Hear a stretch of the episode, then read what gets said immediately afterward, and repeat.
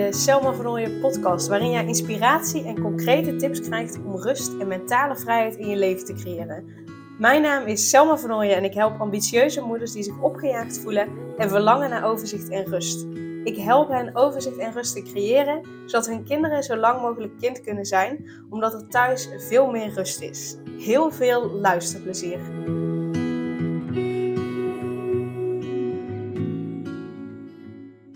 Het is nu helemaal zo. Ik heb ermee te leven dat het nu zo druk is en ik me gestrest en opgejaagd voel. Het, het leven met jonge kinderen is nu eenmaal super druk. Het is een fase en over een paar jaar komt dat vast wel goed.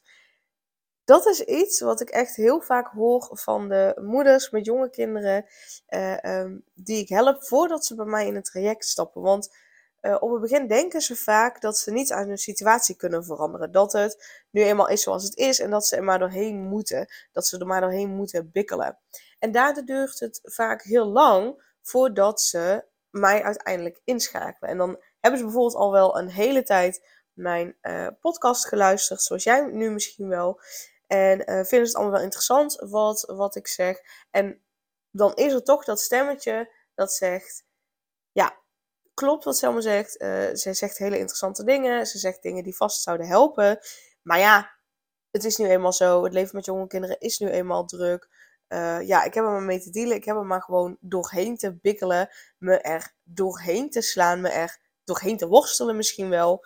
Um, en dat komt vast ooit een keer goed als ze weer wat ouder zijn. En hè, laten we heel eerlijk zijn. Laten we vooropstellen de periode waarin je kinderen uh, jong zijn is vaak een hele drukke periode waarin er veel van je gevraagd wordt. Uh, sowieso veel meer van je gevraagd wordt dan voordat je kinderen had. Want je moet overal rekening mee houden. Um, ik vraag me alleen af, als kinderen ouder worden, uh, of dat echt verandert. Ja, het verandert. Dus ja, ze worden steeds zelfstandiger. Dus ze hebben in dat opzicht je minder nodig. Maar uh, er is in ieder geval niet de uitspraak kleine kinderen kleine zorgen, grote kinderen grote zorgen. Dus het is niet zo dat als ze, weet ik veel, acht jaar zijn en uh, ze kunnen zelfstandig uh, um, zich helemaal aankleden. Nou ja, dat is natuurlijk al wel eerder. Maar, en ze kunnen bijvoorbeeld vanaf een bepaalde leeftijd, ik weet niet of het acht jaar is of dat al later is, um, zelf naar school fietsen, zelf buiten spelen met vriendjes uh, betekent niet dat je zorgen helemaal weg zijn. Uh, uh, ja, ze kunnen meer zelfstandig. Ja, je hebt wat meer je handen vrij. En ja, um, je hoeft niet continu hen in de gaten te houden en bij hen te zijn. alleen, het is nog steeds zo dat je die verantwoordelijkheid hebt voor je kinderen. Het is nog steeds zo dat er eten op tafel moet komen, dat huishouden gedaan moet worden, dat je ook nog werk hebt, dat je Weet je, en misschien wordt je kind wel bijvoorbeeld op school gepest en loop je daar nu tegenaan. Of misschien wel uh, gebeuren er dingen waardoor je kind niet lekker in zijn vel zit. Uh, weet je, dan heb je ook nog steeds die zorgen. Uh, dus ja, vanaf welke leeftijd zou het dan zijn dat jij het minder druk hebt met je kinderen? Is dat al vanaf de 10 jaar? Of is dat pas vanaf de 18 jaar? Of is dat pas vanaf het moment dat ze gaan studeren? Wanneer zou dat zijn? En ben je bereid om die periode zo te overbruggen? Dus hè, laten we eerlijk zijn. Ja, de periode waarin kinderen jong zijn, is druk. Er wordt veel van je gevraagd. En ja, gedeeltelijk is het ook een periode waar je dus doorheen gaat, waar je doorheen moet tussen haakjes. Uh, zoals bijvoorbeeld de periode met slapeloze nachten. Uh, uh, met, met heel weinig slaap. Maar goed, wat ik dan vervolgens ook regelmatig hoor, is dat die slapeloze nachten, of in ieder geval nachten met minder slaap, ook weer terugkomen en aanhouden als je kinderen ouder zijn. En als ze zelf op stap gaan of voor het eerst zonder volwassenen op vakantie gaan. Dus dan heb je dan weer slapeloze nachten en zorgen. Omdat ze dan weer ouder zijn en juist net uh, weer veel meer zelfstandige dingen gaan doen. Dus ja, wanneer, wanneer is die periode nou precies voorbij dat je, dat je stress hebt, dat je je zorgen maakt om je kinderen? Wanneer is dat voorbij? Ik geloof daar namelijk niet zo in. Ja, het is een drukke periode. Uh, ja, met jonge kinderen dan als ze ouder zijn, want ze kunnen veel meer zelfstandig. En tegelijkertijd geloof ik echt zo erg dat het ligt aan jouw eigen interpretatie en jouw eigen beleving daarvan. Of je je gestrest en opgejaagd voelt of niet. Um, um, want hoe jij omgaat met de periode dat jouw kind op stap gaat, voor het eerst zonder volwassenen op vakantie gaat, bepaalt hoeveel stress jij ervaart. Maar ook als je kinderen jong zijn en ze hebben je nog heel erg nodig, hoe jij dat ziet, hoe jij dat ervaart, hoe jij daar tegenaan kijkt, dus welke gedachten jij er allemaal over hebt, bepaalt hoe jij daarin staat. En bepaalt dus ook of jij een, een, uh, ja, een gestrest en opgejaagd gevoel hebt of niet. En het is nu eenmaal zo dat de ene ouder makkelijker door die periode heen gaat dan de andere ouder. En ja, het ene kind slaapt beter dan het andere kind, maar er zijn ook ouders waarvan de kinderen s'nachts een aantal keer wakker worden, maar die geen gestrest en opgejaagd gevoel hebben. Of er zijn ook ouders waarvan de kinderen uh, s'nachts goed doorslapen, maar die dan nog steeds wel een gestrest en opgejaagd gevoel hebben. Dus waar ligt dat dan aan? En dat ligt dus niet per se aan de periode waar je in zit. Ja, tuurlijk speelt dat mee, maar dat is niet, uh, dat is niet de basis. De basis ligt in de eisen en verwachtingen die jij hebt van jezelf. En daar kun je dus wel degelijk iets aan doen. Want de eisen en verwachtingen die je hebt van jezelf, dat zijn allemaal gedachten die je hebt over jezelf. En daarin speelt ook um, een rol hoe jij denkt dat de maatschappij jou ziet, of hoe jij denkt dat de maatschappij vindt dat jij zou moeten zijn. En hoe jij denkt dat mensen in je omgeving, uh, wat die van je verwachten, wat jij denkt dat ze van jou verwachten. Uh, en en dat zijn dus allemaal gedachten. En aan die gedachten, daar kun je dus wel degelijk iets veranderen. Dus hoe zonde zou het zijn om dan de kans te laten schieten dat je iets kunt veranderen aan je opgejaagde gevoel en dus dat je dus iets kunt veranderen en dus dat je meer rust kunt ervaren.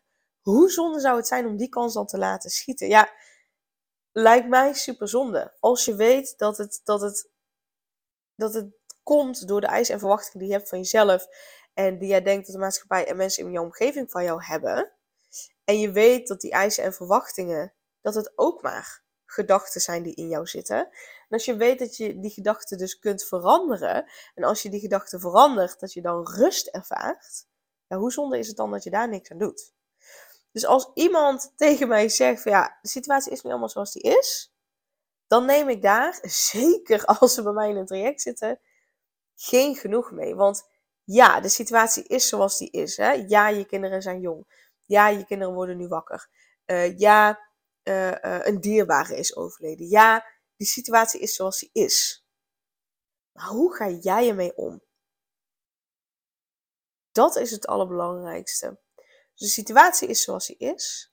Maar hoe jij ermee omgaat, bepaalt of jij stress en opgejaagdheid voelt of dat je rust voelt. Dus dan is vooral de vraag: wat in jou maakt dat je je gestrest en opgejaagd voelt? En welke verwachtingen heb je van jezelf, waardoor je vindt dat je nog evenveel van jezelf mag vragen dan wanneer de situatie anders zou zijn? Dus stel dat er een dierbare is overleden of stel dat een dierbare ziek is, dan uh, dat is super kut. Dus uh, laten we dat even voorop stellen. Dat wil ik niet bagatelliseren. Uh, dat is super kut. Dat vraagt heel veel energie van je.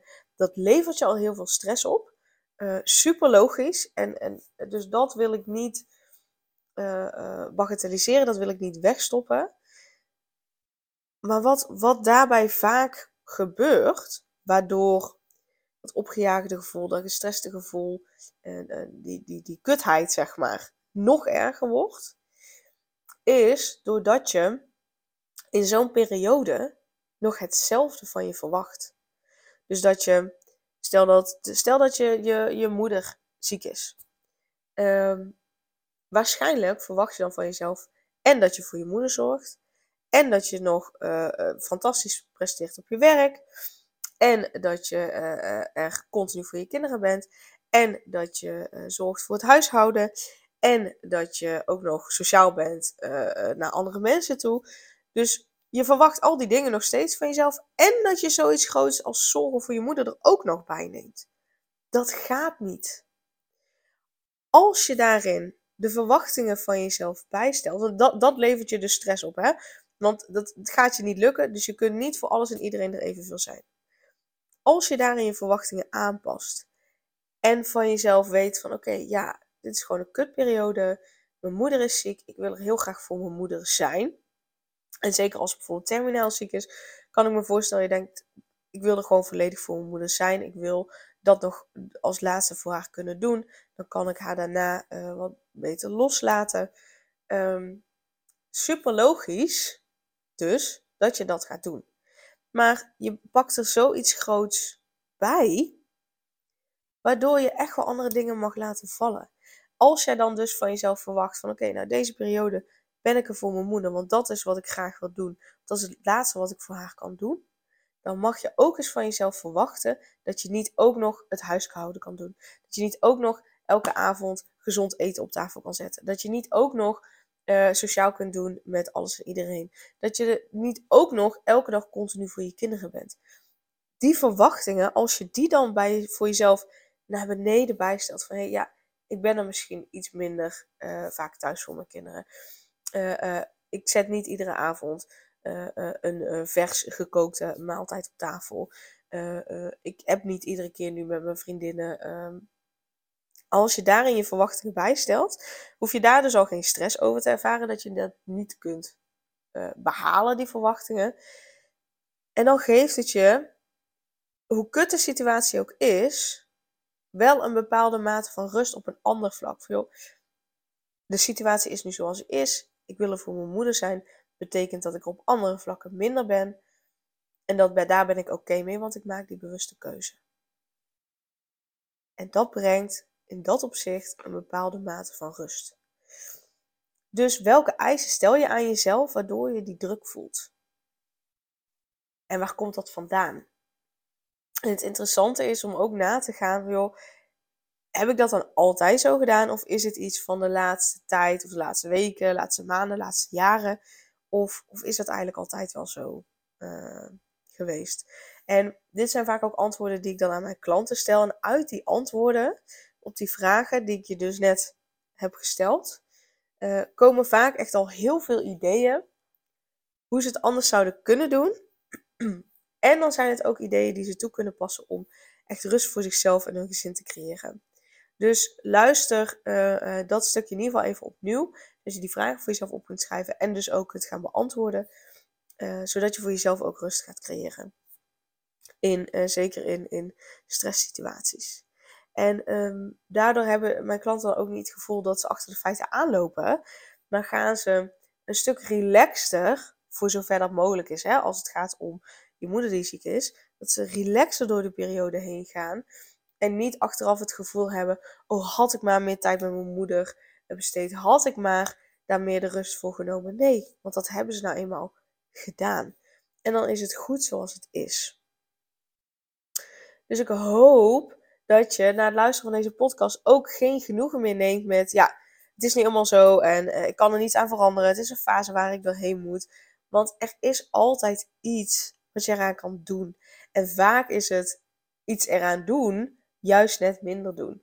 Alleen is het dan wel interessant om te kijken, waar ga ik er minder van doen? Met andere woorden, waar, op welk gebied ga ik minder van mezelf verwachten? Dus je hebt echt ja, te ontdekken welke verwachtingen en eisen stel ik aan mezelf, zodat je die dus dan naar beneden bij kunt stellen. En ik weet ook dat dat niet altijd even makkelijk is. Uh, uh, want ik weet ook, uh, zeker als je een ambitieuze moeder bent en alles graag goed wil doen, voor alles en iedereen er wil zijn en voor alles en iedereen goed wil doen, dat dat nog niet zo makkelijk is. Ehm, dus weet me ook te vinden. Eh, nou ja, binnenkort ga ik wel met verlof. Maar je kunt me altijd een mailtje sturen. Je kunt ook altijd op de website kijken. Uh, um, ja, om te kijken hoe we dan na mijn verlof kunnen samenwerken. Sowieso kun je de besloten podcast uh, zonder schuldgevoel genieten van je gezin en je werk. Die, uh, die heb ik al gemaakt. Dus op het moment dat je die koopt, dan uh, krijg je de afleveringen. En dan kun je daar zelf al mee aan de slag. Dus dan hoef je mij niet te lang te missen. Um, dus daar kun je sowieso altijd mee aan de slag gaan. Um, dus ik zal die link er ook bij doen, bij de omschrijving van deze podcast. kun je kijken in hoeverre het bij je past. En dan hoef je in ieder geval niet tot na mijn verlof op mij te wachten. Dan kunnen we altijd na mijn verlof verder gaan. Uh, wil je nu wel alvast kijken van oké, hoe kunnen we samenwerken? Stuur dan even een mailtje naar info.selmavernooien.nl En dan kunnen we samen eens die, uh, ja, die verwachtingen, die druk, de verwachtingen naar beneden stellen, de druk weghalen, rust creëren. Dus uh, ja, dat wilde ik je graag meegeven. Yes, super dankjewel voor het luisteren. Ik zie graag je mailtje tegemoet. En uiteraard kun je lekker met de besloten podcast aan de slag gaan. Dus uh, dankjewel voor het luisteren en een hele fijne dag. Super leuk dat je weer luisterde naar een aflevering van de Selma Vernooien podcast. Dank je wel daarvoor. En ik deel in deze outro nog een aantal belangrijke punten. Als eerste is het mijn missie om ervoor te zorgen dat alle kinderen van Nederland zo lang mogelijk kind kunnen zijn. En dat begint bij hoe jij je voelt als ambitieuze moeder. Daarom maak ik deze podcast voor jou en voor je kind of voor je kinderen. Gun je je kinderen dus ook een vrije en gelukkige jeugd, zodat ze zo lang mogelijk speels, vrij, onbevangen en onbezonnen kind kunnen zijn Vraag dan nu mijn gratis e-book aan 8 tips voor ambitieuze moeders om meer rust in je leven te creëren via mijn website www.selmavernooien.nl slash gratis-e-book. Ten tweede, wil je alle podcastafleveringen overzichtelijk onder elkaar en wil je als eerste op de hoogte gebracht worden als er een nieuwe podcastaflevering online staat? Abonneer je dan op de podcast door op de knop volgen, subscribe of abonneer te klikken. Ten derde, ondersteun je mijn missie en wil je ook helpen om alle kinderen van Nederland zo lang mogelijk kind te laten zijn? Laat dan een review achter in de podcast-app via waar je deze afleveringen luistert. Hoe meer reviews, hoe beter de podcast vindbaar is en dus hoe meer ambitieuze moeders en hun kinderen ik kan helpen. En tot slot, ken je andere ambitieuze moeders voor wie deze podcast interessant zou zijn? Deel dan gerust een aflevering met hen of deel een screenshot van deze aflevering op je social media en tag mij daarin. Wil je mij een vraag stellen of contact met mij opnemen? Dan kan dat via info.selmavernooien.nl of via het Instagram account Selma Nogmaals, super dankjewel voor het luisteren en tot de volgende keer.